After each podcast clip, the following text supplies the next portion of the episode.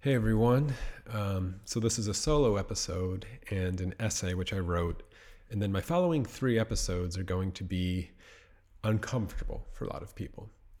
Uh, this is a word that seems to be coming up a lot lately uncomfortable. I think uncomfortable topics are super important. And I know I assured everyone that this show would not turn into a Israel Palestine feed, but it's going to remain one for the next three episodes at least.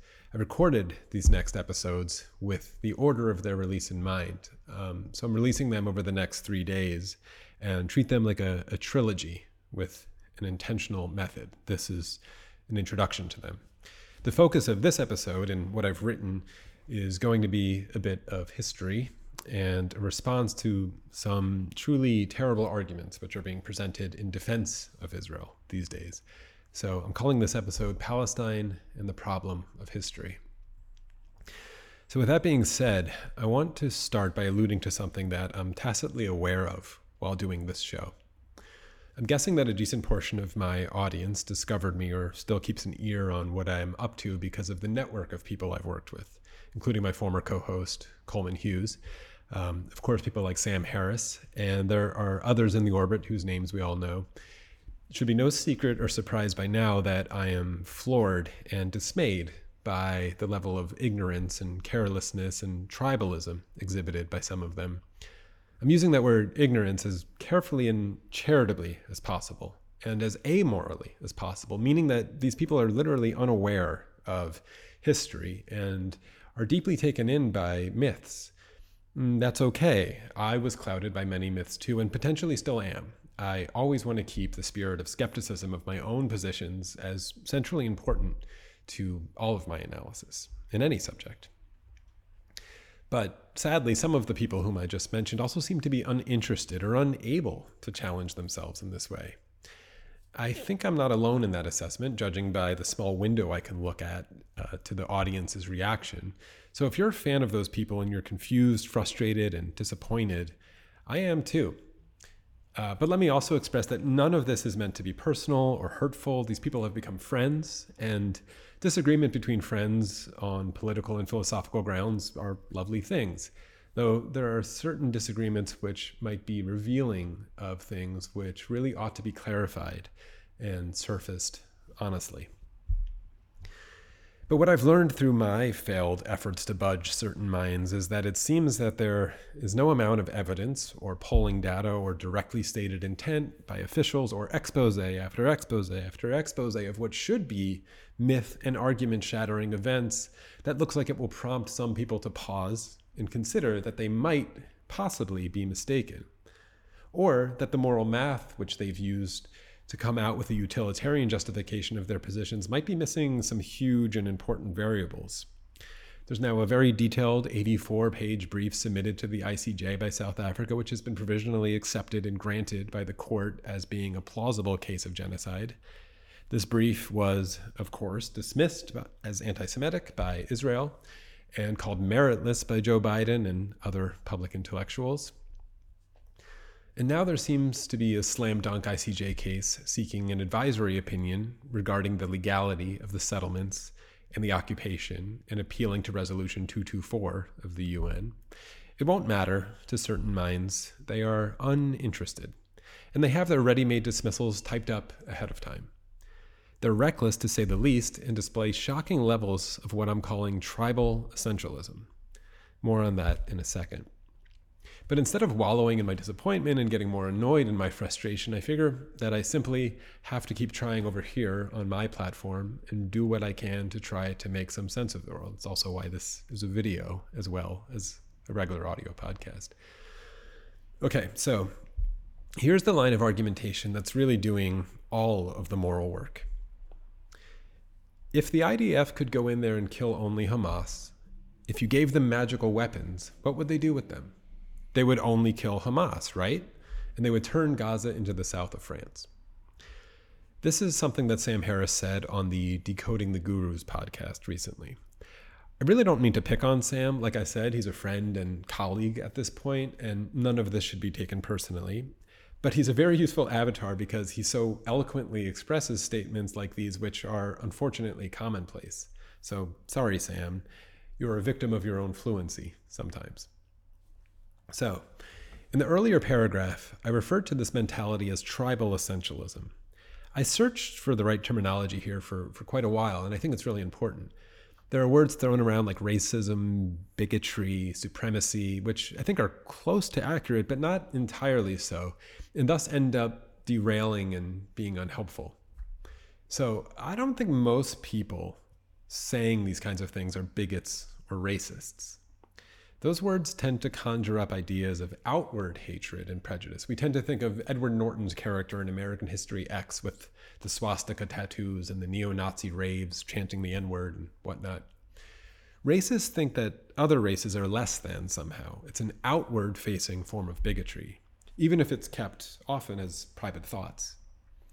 When people reply to accusations of racism with something like, I can't be racist, some of my best friends are black, this really is pointing to a difference between themselves and Edward Norton's character, and it does actually mean something.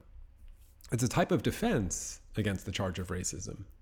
But I don't think people expressing that line about the IDF turning Gaza into the south of, south of France are racist in quite that way. I think their mental positions are much more inward looking. So that's where I get the word tribal. And the essentialism aspect is referring to something like this Essentialism is an attitude where there's a certain category of intentions and desired outcomes which are not considered from the very start of the analysis when it concerns the behavior of one's own tribe. Let me say that again. Essentialism is an attitude which entails that a certain category of intentions and desired outcomes is not considered from the very start of the analysis when it concerns the behavior of one's own tribe. And let me express that this is not limited to Jews or whites or Westerners, of course. It's a universal problem, it's a psychological phenomenon. It, of course, exists in every culture and every tribe, and it's a much bigger problem than the outward racism and bigotry boogeymen that we often hear about, which thankfully is much more rare in the year 2024. So, what is the category of intentions which is not considered by an essentialist? It's the category which includes intentions that are hateful, that are supernatural, that are ugly, that are vengeful, that are dehumanizing, that are inhumane. But most importantly, it includes the intentions which are irrational. So I'll get to that in a bit. So, why would Sam Harris think that the IDF would only kill Hamas if it had magical weapons? Because he's jumping over all of those potential intentions, they're never even considered. It's just not part of the analysis. It's not considered that they might actually want to kill a Palestinian baby because it was a Palestinian, or that they want to demolish a Palestinian house because they want the land, or that they want to shoot and arrest Palestinian teenagers because they're vengeful, or that they would want to expand their territory because they have a divine right and commandment to do so, or that they would want to encourage and fund Islamists like Hamas, even if it meant risking the lives of Israelis as a way to undermine the reputation of secular national resistance movements and thus derail pl- paths towards reconciliation and resolution. No. All of these intentions are passed over and cashed out in a response about self interest or security, otherwise known as rational behavior. You see, for the essentialist, their tribe is rational. And so Sam's assumed interpretation of the IDF is one of a rational person's behavior who's faced with an unfortunate trolley problem. A rational person tries to reduce collateral damage in service of a stable and peaceful outcome. A rational person does not murder innocent people because they take pleasure in it. They only kill when it's necessary, and they do that as little as possible. And you see, when you jump over the irrational motivations of hatred, vengeance, martyrdom, extermination, and the like, you get this convenient response to any evidence which could possibly be pushed back on the so called rationality. Here's the way it works. If the IDF had magical weapons, they would kill only Hamas? Okay, well, the IDF does have smart bombs, but over 40% of the bombs dropped on Gaza have been dumb bombs. Compare this to the 0% of dumb bombs dropped by the US military in Libya, regardless of what we could criticize about that action. The response? Well, I suppose that is the best they could have done given the circumstances. Maybe their anger got the best of them sometimes, or maybe it was an act of deterrence rather than collective punishment. I mean, why would they want to kill innocents? Doesn't that not serve them at all? Does that sound familiar? Do you hear the problem of the erased potential irrational motivations? Or try this one. If the IDF had magical weapons, they would kill only Hamas? Okay, well, what about the many children with sniper bullets in their brains who have arrived at hospitals in secession from the same locations as reported on by the LA Times of all outlets? This response? Well, I suppose those kids could have been bombs. I mean, that kind of thing has happened before, so it's not really as simple as it looks. You have to understand how difficult this trolley problem is for the IDF and how much the cruel Hamas tactics have rigged the game. And yeah, maybe there's a few bad apples and their anger got the best of them. I'm sure the IDF will discipline them. And that's the part that really proves that they don't want these things to happen. Okay.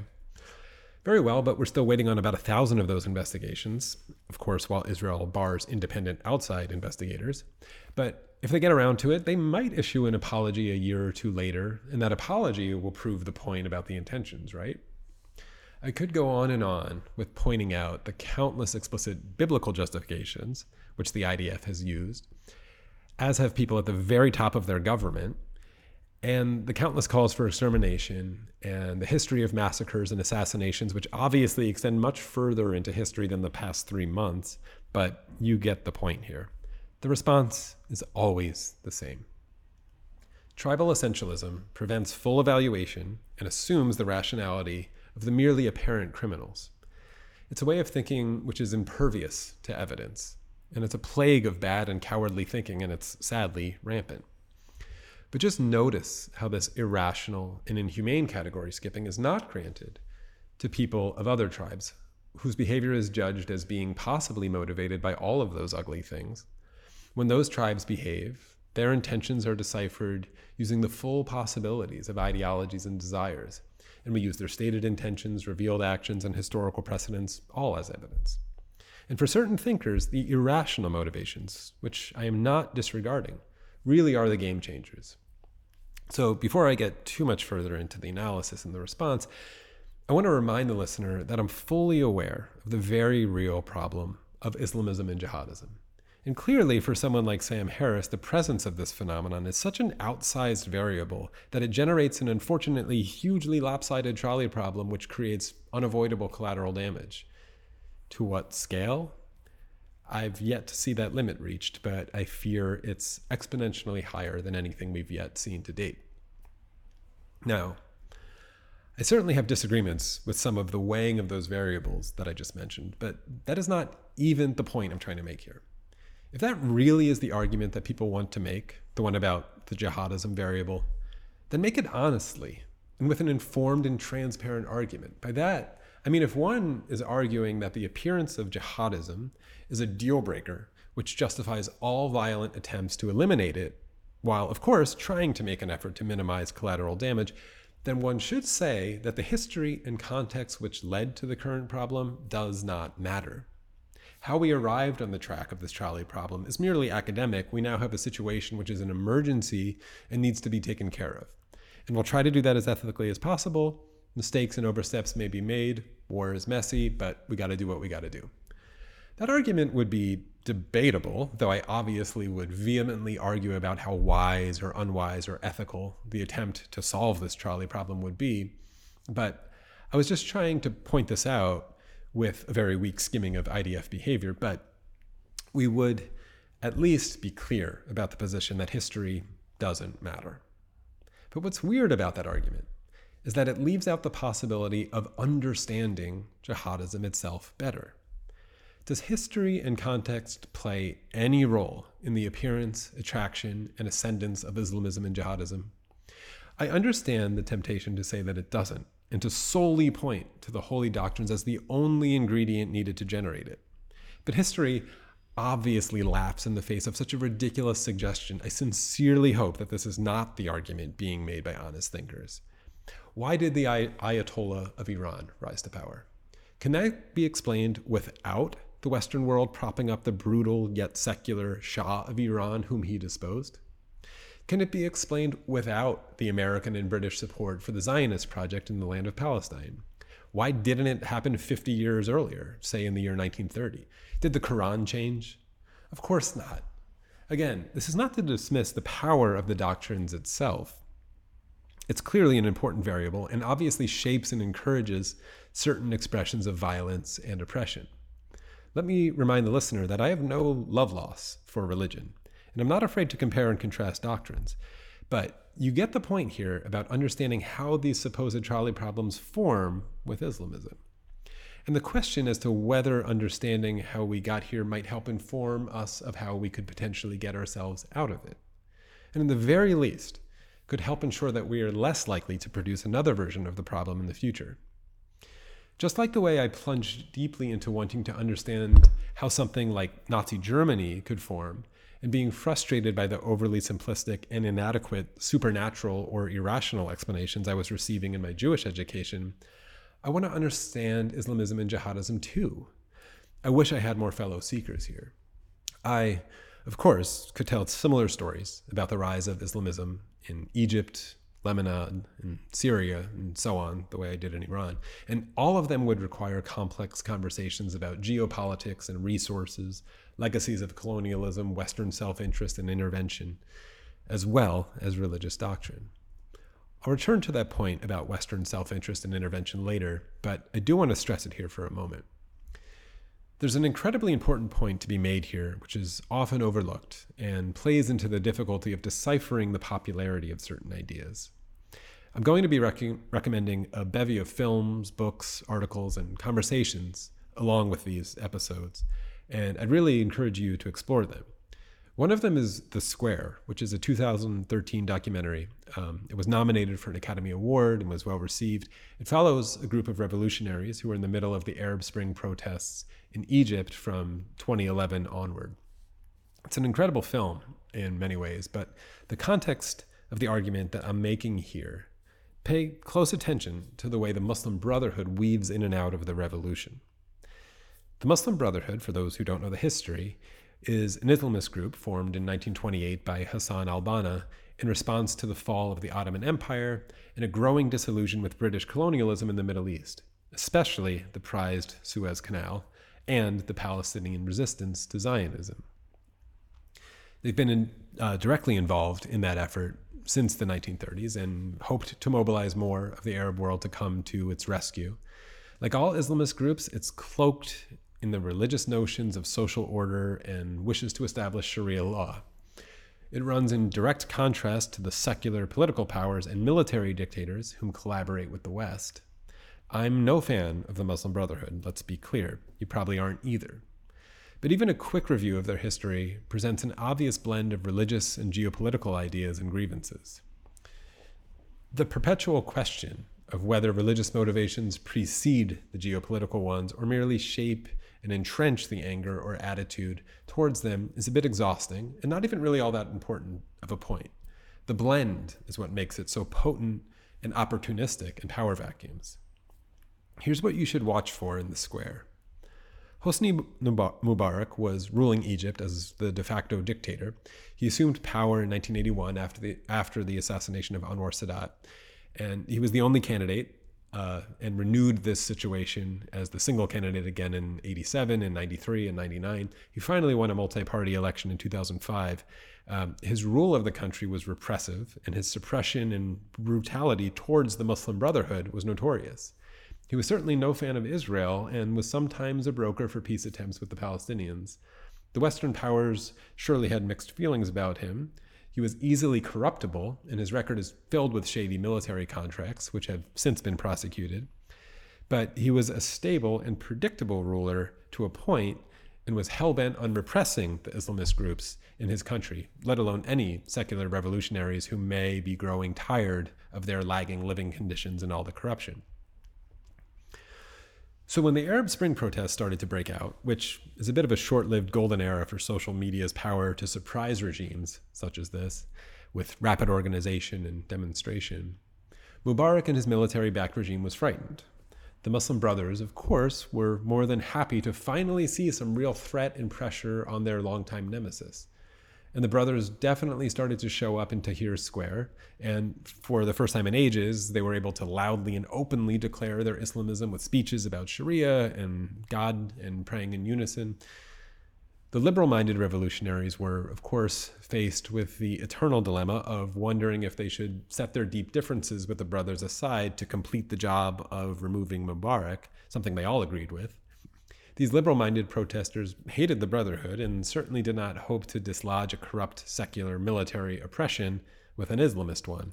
But that's exactly what ended up happening.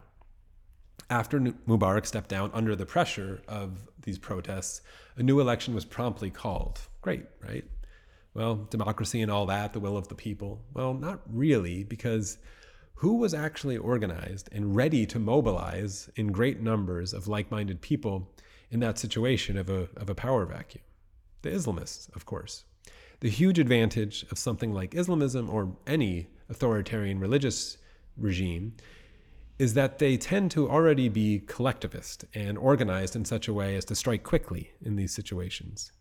The liberal minded revolutionaries had no organized political parties or leaders to speak of. How could they? They were not able to operate with freedom in the previous decade of military rule, which would crush any semblance of a political threat.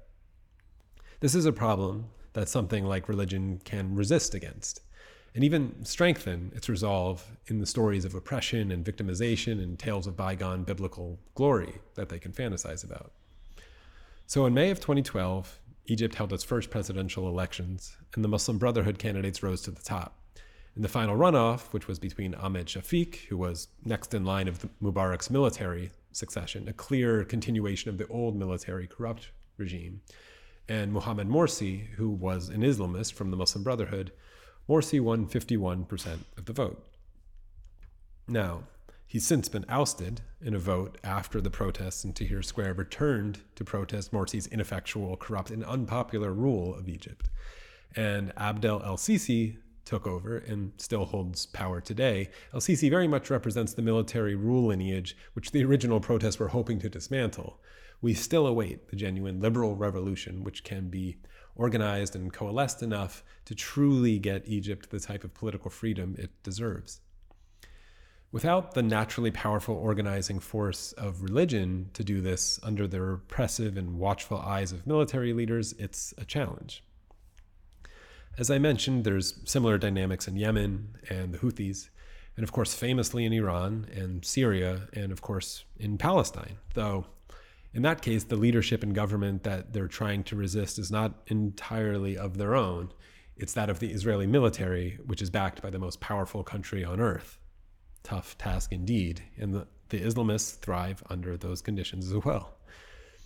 But the point I want to stress is that the story from Egypt is to recognize how absurd it would be to look at something like the election data in 2012 after the Arab Spring and conclude that 51% of Egyptians are Islamists or even support them. Or looking at the election data from Palestine territories in 2006 and conclude that 44% of them were. Or even more ridiculous, to take a poll today and report that 80% of them are, which is something that Sam Harris recently did on his show.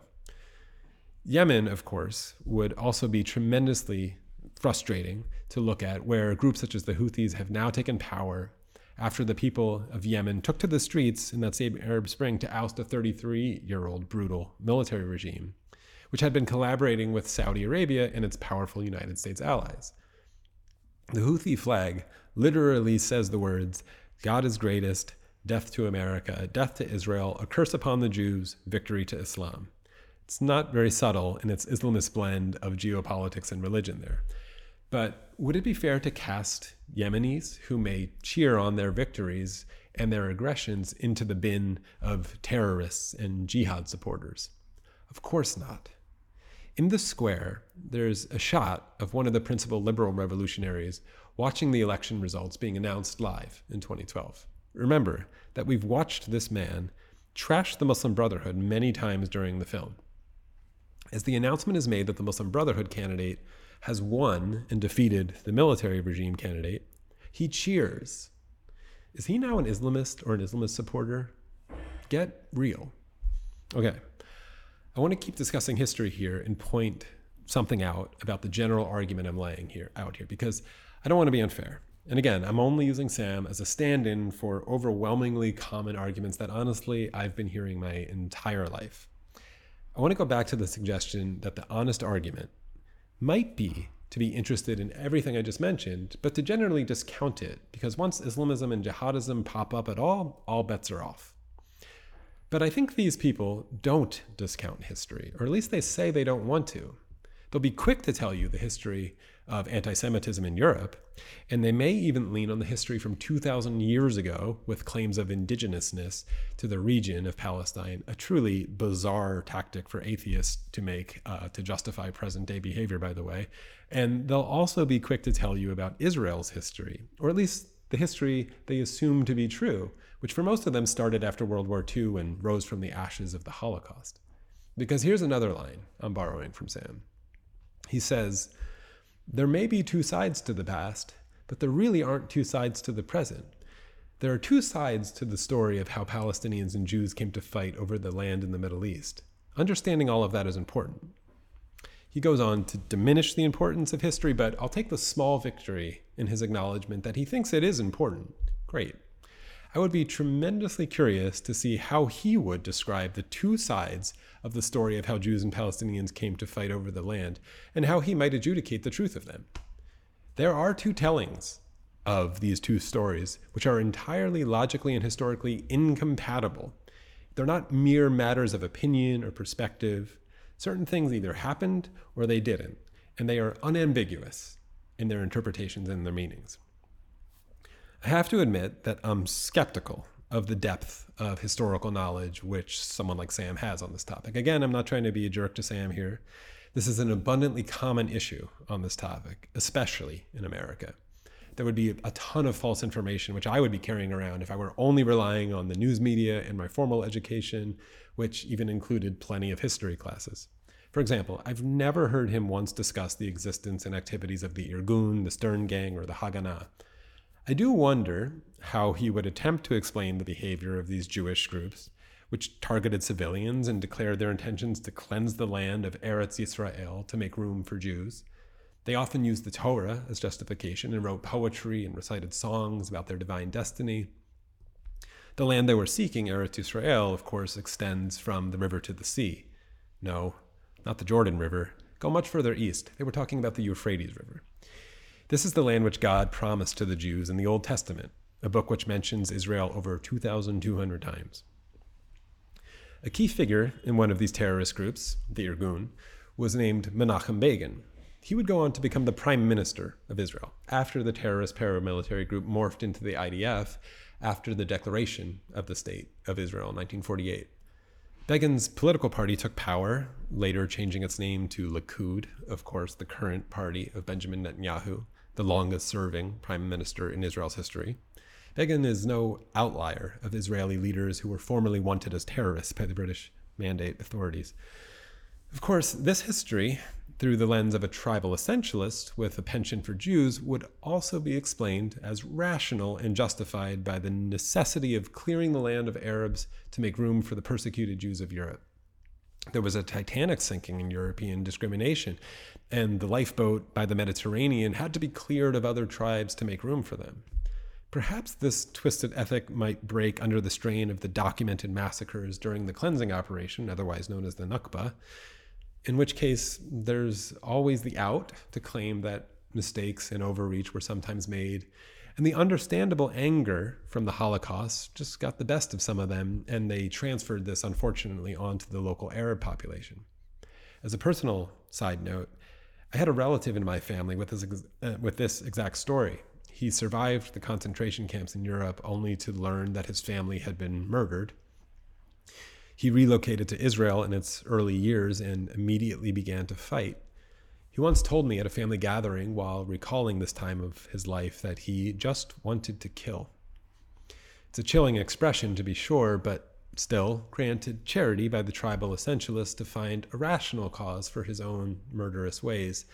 This absurd charity is scaled up to the behavior of an entire nation. Though, as I mentioned in an earlier essay, I think this free pass to enact displaced revenge is wearing thin. Perhaps not yet in modern Germany, though that's a topic for another time. And I have to mention the jaw droppingly strange claim that Israel is not a colonial project, which Sam delivered in his Five Myths episode. I think it was myth number three. Uh, if that's not an eyebrow raising disqualification of someone's historical knowledge, I'm not sure what is. If he's interested in taking a stroll through Jerusalem and taking photographs of all of the streets named after British colonizers, I'm sure we could all give him that map. Of course, of course. The difference of the colonizers of Palestine, the Jews, with, with uh, say, you know, the French in Algeria, is that the French themselves could flee back to their home countries, while the Jews, who were collaborating with the largest colonizing empire on planet Earth, the British, could not. They were an imported population and therefore could not go back to where they came from. This difference, of course, matters from an objective perspective, but I'm sure it mattered very little to the native Arab populations being removed in favor of them. This kind of thing happened in a few places in the British colonial empire. For example, in a place like Uganda, where the British imported a significant portion of people from India who ended up receiving favorable trading and tax treatment and became something of a merchant class. Now, there was very little displacement of the local African populations that happened there, though there were some. And the British never intended on handing this territory over to ethnically Indian nationalists, as was the case with the Zionists. So those differences certainly matter, but the point is that you now have fourth, fifth generation Ugandans who are fully ethnically Indian. And there have been some tensions there from time to time, especially under Idi Amin's infamous regime. But the point is that all colonizing projects worked a little differently. It wasn't all like France and Algeria, or the story of the American colonies, or Germans in Angola, etc. So to say that a significant portion of the Jews who immigrated to Palestine might not technically be colonizers themselves could be defended. In fact, you'll hear in my conversation with Gideon Levy in the first episode of this trilogy some personal stories which point straight to this situation. But to suggest that the dynamic of Israel and the Jews imported either by illegal Zionist groups before 1948 or the British Empire themselves between 1917 and 1948 is so divorced from reality as to be comical.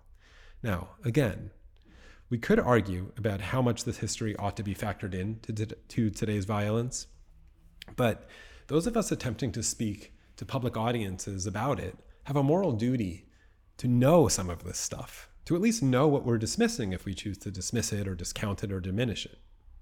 And so here's the thing I don't think many people have actually looked into these things.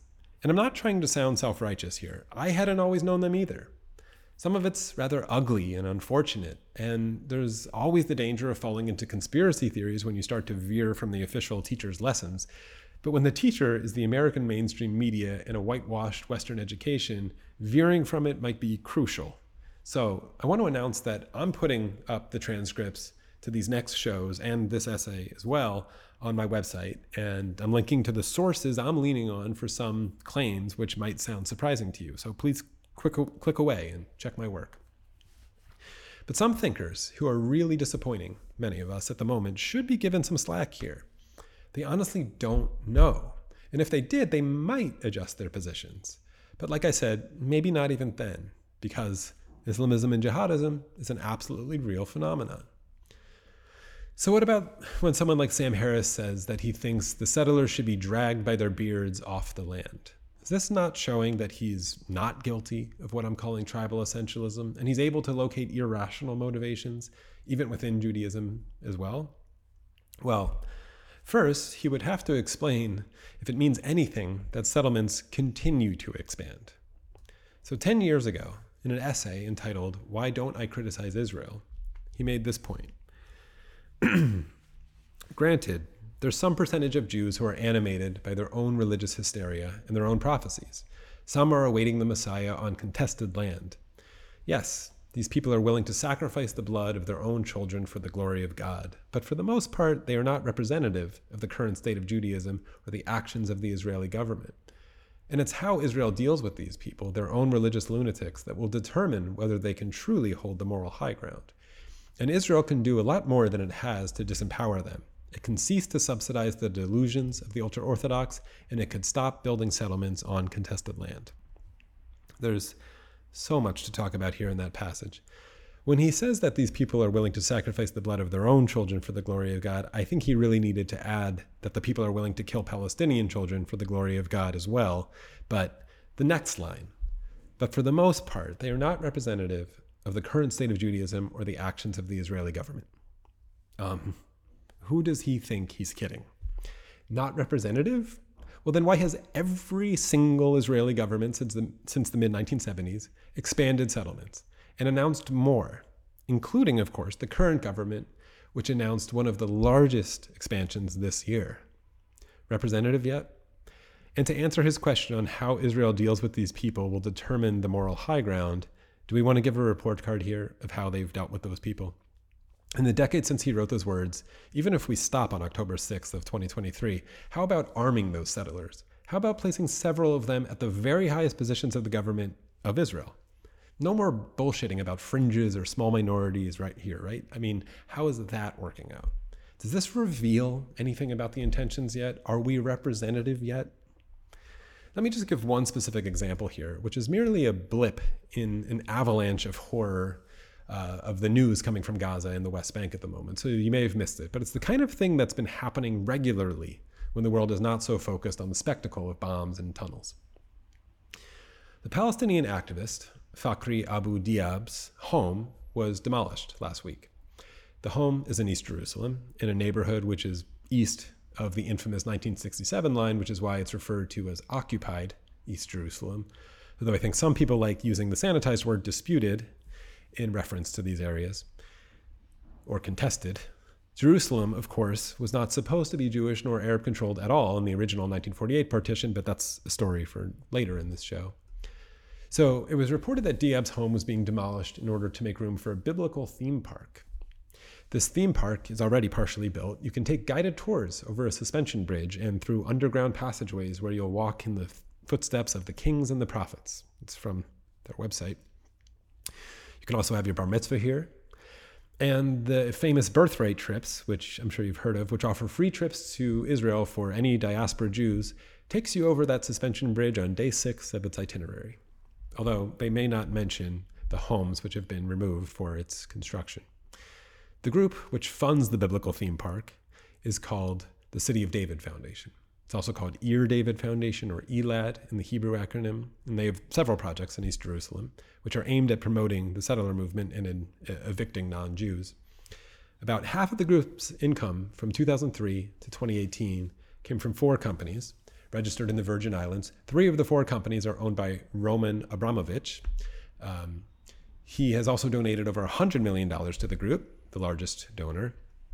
Don't know who Roman Abramovich is? Well, He's a Russian oligarch who made his money during the Boris Yeltsin sell off of Soviet state assets when he acquired the largest stake in the largest coal mine in Russia, which coincidentally is one of the largest polluters on earth. Um, after the Ruf- Russian invasion of Ukraine, Abramovich was sanctioned by just about everyone and forced to sell off his Chelsea uh, football club in England. He's suspected of being a bag carrier for Vladimir Putin's wealth and the US uh, by the US intelligence community, and he was the first person to recommend to Boris Yeltsin that Putin be his successor. Abramovich has been suspected of being involved in poisonings and plenty else, but he's a big fan of the settlers and the mission to clear East Jerusalem neighborhood of non-Jews. Okay, so why do I bring up this story? Is it representative at all of the Israeli government yet? Do we have a problem here? Is this a conspiracy theory? Is Israel keeping the moral high ground, as Sam suggested they could if they did less to empower them? I would assume Sam would give Israel a low grade here, but then the question must be asked do any of those things have consequences? Does that low grade, based on his own criteria, give him any pause on the assumed character of the Israeli state? Are they just isolated crimes? Do they not lead directly to problems of anger and resentment and hopelessness and impatience, which, yes, does often find its expression through the lens of religious doctrine. But you may think that this Abramovich story is interesting and maybe kind of irritating and shocking to you, but isn't this the kind of thing that happens in capitalist countries all the time?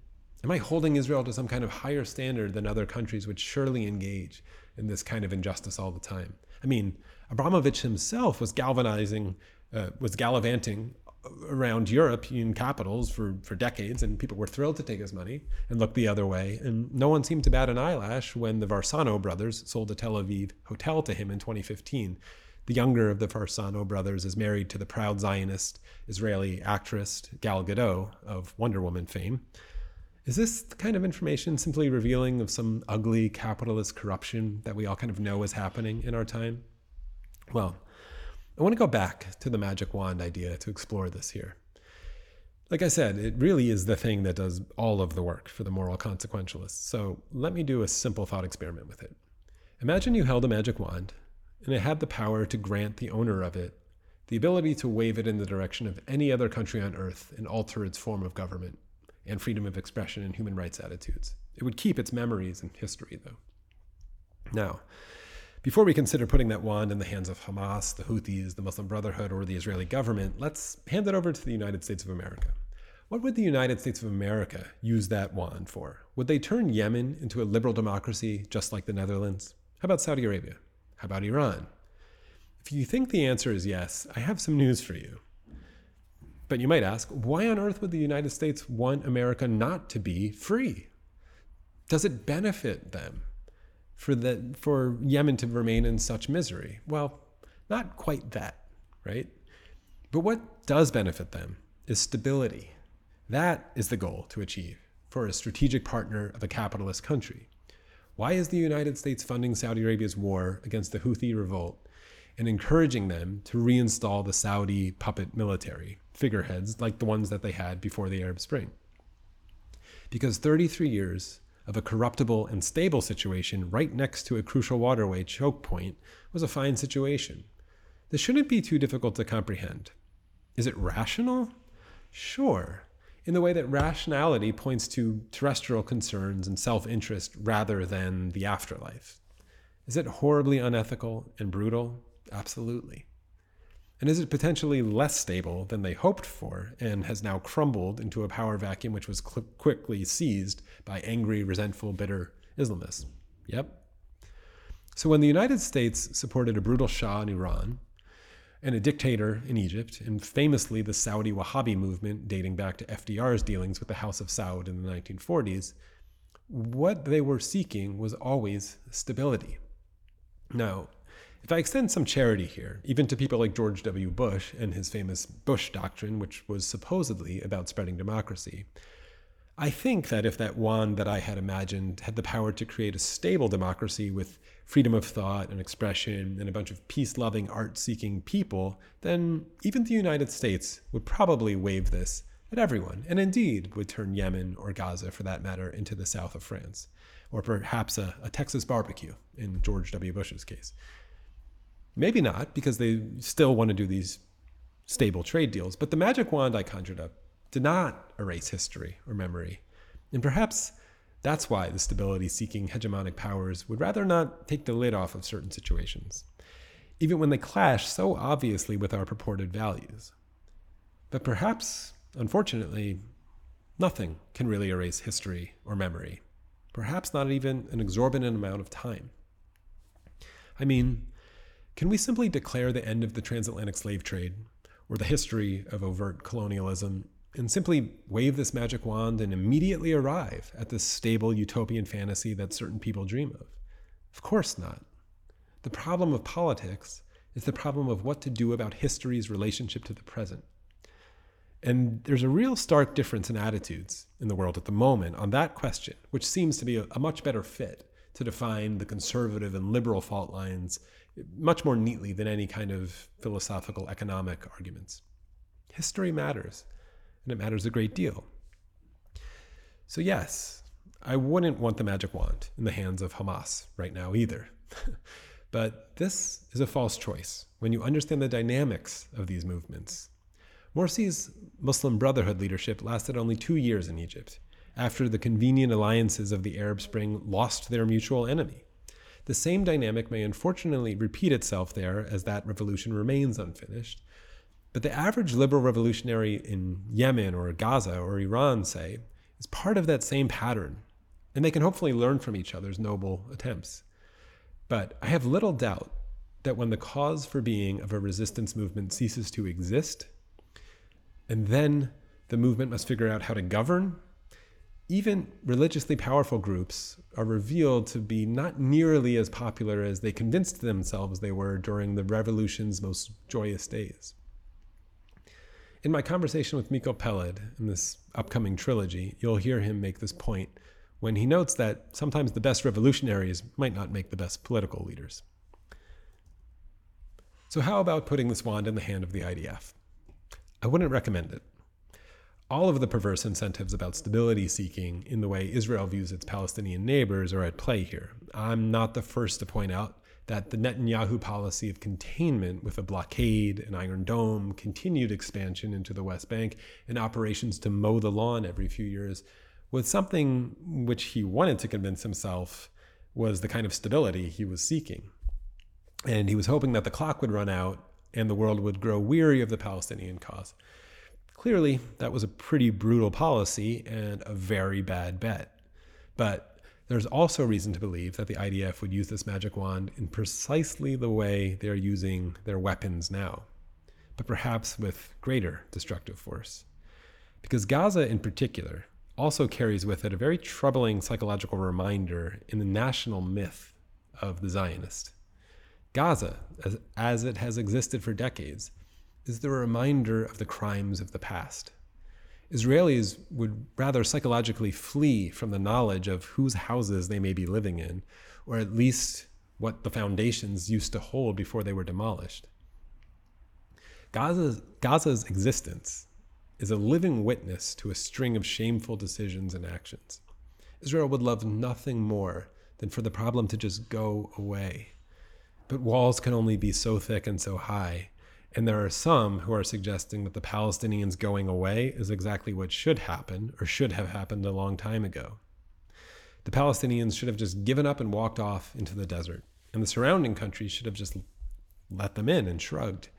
I call this the just get over it argument, which is being made popular by people like Bill Maher.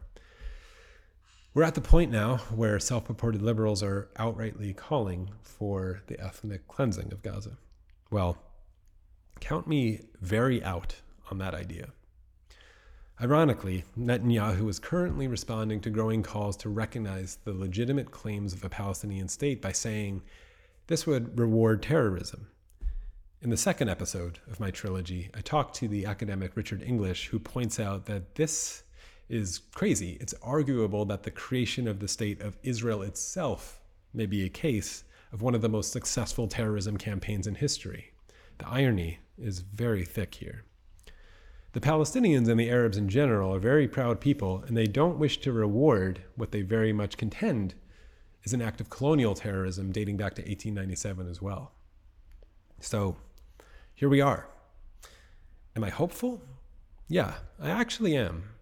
I'm hopeful that the obvious solution to history is one day reached. Though the road there is incredibly painful and it's going to take a huge amount of courage to stay true to it. That obvious solution I'm talking about, with a deep reckoning with the history of the Zionist project and a radical redefinition of the situation which is not two states living in a frosty peace, as was once described as the Egypt Israel relation, but something more like a one state with two people who are truly doomed to live together and work it out. It's absurd to continue to refer to Israel as the only democracy in the Middle East, while it occupies and dominates a population equal to its population in the territory which it clearly wants. But do I believe that it can become one? I do. And I think this prediction will sound absurd over the next decade. Um, the stable world order continues to crack all around us, and that cracking might get quite loud. But I do think we will live to see the day when the walls come down around Jerusalem, and that the healing processes will begin with an honest and courageous acknowledgement of history. What's the quickest way to get to that day? Well, it can start right now by ceasing to continue to push cowardly argumentation built on false histories and tribal essentialism. We can pressure everyone we possibly can reach to put pressure on the Israeli government to change and the Israeli people to change. We can ignore the absurd charges of anti Semitism, which will inevitably be coming our way from confused and essentialist Zionists. We can encourage the liberal revolutionaries everywhere in their battles, including the dwindling number of them in Israel right now. And we in the West can dismantle the false choice which has been foisted upon the world of embracing an increasingly hypocritical and empty Western world order or the religious reactionary authoritarianism plans from people like Islamists. Neither of these visions of life need one more breath of defense, nor do they need one more sniper bullet in one more child's head. So, enjoy these next three episodes of Dilemma, which feature first a conversation with the incredible Israeli journalist Gideon Levy. That conversation focuses on understanding the character of the state of Israel and its political heartbeat and some of the history. The second is a conversation with Professor Richard English, who takes on this question that I think everyone has been quietly and secretly asking themselves, but has been afraid to voice out loud. And that's the question Does terrorism work? And the third is with Miko Peled, who is an author and activist whose father was a famous Zionist general, and Miko is now a Palestinian activist. So I hope you enjoy these conversations and can get something out of them. I know they're uncomfortable for some people, but I would love everybody to listen with an open mind because I don't claim to have all the answers, but I sure would like help figuring it all out. So